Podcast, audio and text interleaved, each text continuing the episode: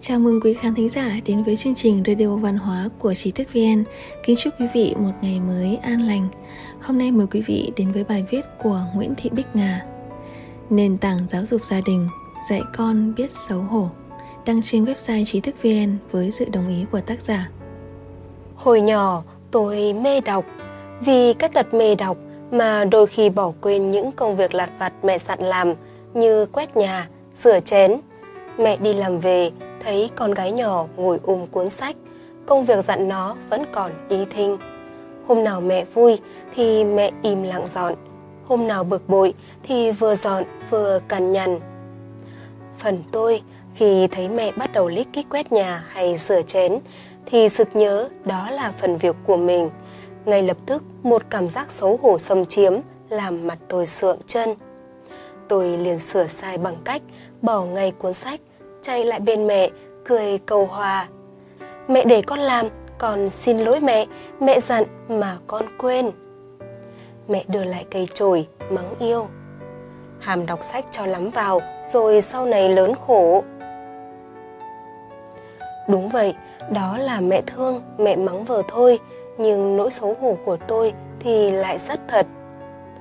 Đó là nỗi xấu hổ khi không làm tròn trách nhiệm được giao phó. Quý vị thân mến, biết xấu hổ là một mỹ đức của con người. Người biết xấu hổ sẽ biết ngượng ngùng khi làm điều không tốt.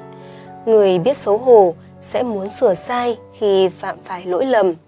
Người biết xấu hổ sẽ là người biết ý thức được phẩm giá của bản thân và hướng đến những điều cao quý. Biết xấu hổ là hành trang quý giá, là chân châu bảo ngọc mà mỗi bậc làm cha, làm mẹ chúng ta đều muốn trao cho con trẻ của mình. Trong câu chuyện ngày hôm nay, nền tảng giáo dục gia đình, dạy con biết xấu hổ. Mời quý vị cùng với Thủy Dung, chúng ta sẽ cùng tiếp tục lắng nghe câu chuyện về cô gái nhỏ ngày xưa đã được mẹ dạy cho làm thế nào để trở thành người biết xấu hổ. Mẹ dặn cách cho hơn của cho, nên khi muốn cho ai bất kỳ cái gì, bà đều tự tay hoặc bảo anh em chúng tôi đem đến tận nhà họ. Nghèo nên đôi khi của cho chỉ là tô canh cua, miếng cá kho, mảnh áo cũ, nhưng bà luôn chu đáo. Tô canh phải được múc gọn gàng, ngon lành, sạch sẽ, đặt trên cái dĩa, cho vào mâm rồi mới bưng đem cho. Cái áo cũ phải giặt sạch, xếp gọn gàng. Tôi nhận thấy bà rất ít khi dùng từ cho, thay vào đó là từ biếu, tặng, gửi. Cho đã cẩn thận, nhận càng cẩn thận hơn. Bà dạy chúng tôi không được phép dễ dàng xòe tay nhận của ai bất cứ cái gì. Trẻ con thời thiếu thốn, thèm bánh kẹo chảy nước miếng. Lắm lúc đói, nhưng không bao giờ anh em chúng tôi ăn cơm nhà người khác. Thấy nhà người ta chuẩn bị dọn cơm là đứng dậy xin phép đi về. Chơi trong xóm, ai ngoắc lại cho cái bánh, cái kẹo hay trái cây gì cũng khoanh tay cảm ơn nhưng không nhận. Ai muốn cho cái gì dù nhỏ cũng phải đem qua nhà, ba mẹ cho nhận mới được nhận. Hồi con gái tôi còn nhỏ, một lần con xòe tay nhận miếng dưa hấu cắn dở của một người hàng xóm. Tôi đã sát con về nhà và quất một giòi sớm máu. Đó là lần duy nhất tôi đánh con. Dạy con cách cho để con biết rằng vật chất dù ít hay nhiều cũng đều không thể nào được đặt trên hay ngang hàng với phẩm giá con người.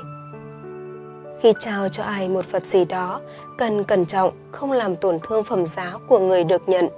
Ngược lại, khi ta ở hoàn cảnh là người được nhận, cũng chú ý giữ gìn phẩm giá của mình. Không phải cái gì cũng nhận và kiểu gì cũng nhận, ai cho cũng nhận. Phải biết xấu hổ khi vô tình xúc phạm phẩm giá của người hoặc bị người xúc phạm phẩm giá mẹ dạy làm gì cũng phải biết nghĩ đến xung quanh. Quét cái sân, phải quét luôn lối đi, quét luôn lối đi cho nhà hàng xóm. Hôm nào ham chơi, chỉ quét sân nhà mình, kệ lối đi nhà hàng xóm. Sau đó, thấy hàng xóm quét cho cả lối đi nhà mình, thì phải biết xấu hổ vì đã không làm việc cần làm. Đó là nỗi xấu hổ vì đã ích kỷ chỉ biết bản thân. Xấu hổ là một trạng thái tâm lý diễn ra khi ta tự thừa nhận và trừng phạt bản thân vì một điều gì đó sai. Đây là sự tự ý thức. Ý thức này giúp chúng ta cố gắng làm điều đúng, tránh làm điều sai hoặc cố gắng sửa sai. Một người không biết xấu hổ sẽ không tránh điều sai. Khi làm sai thì không có ý muốn sửa sai.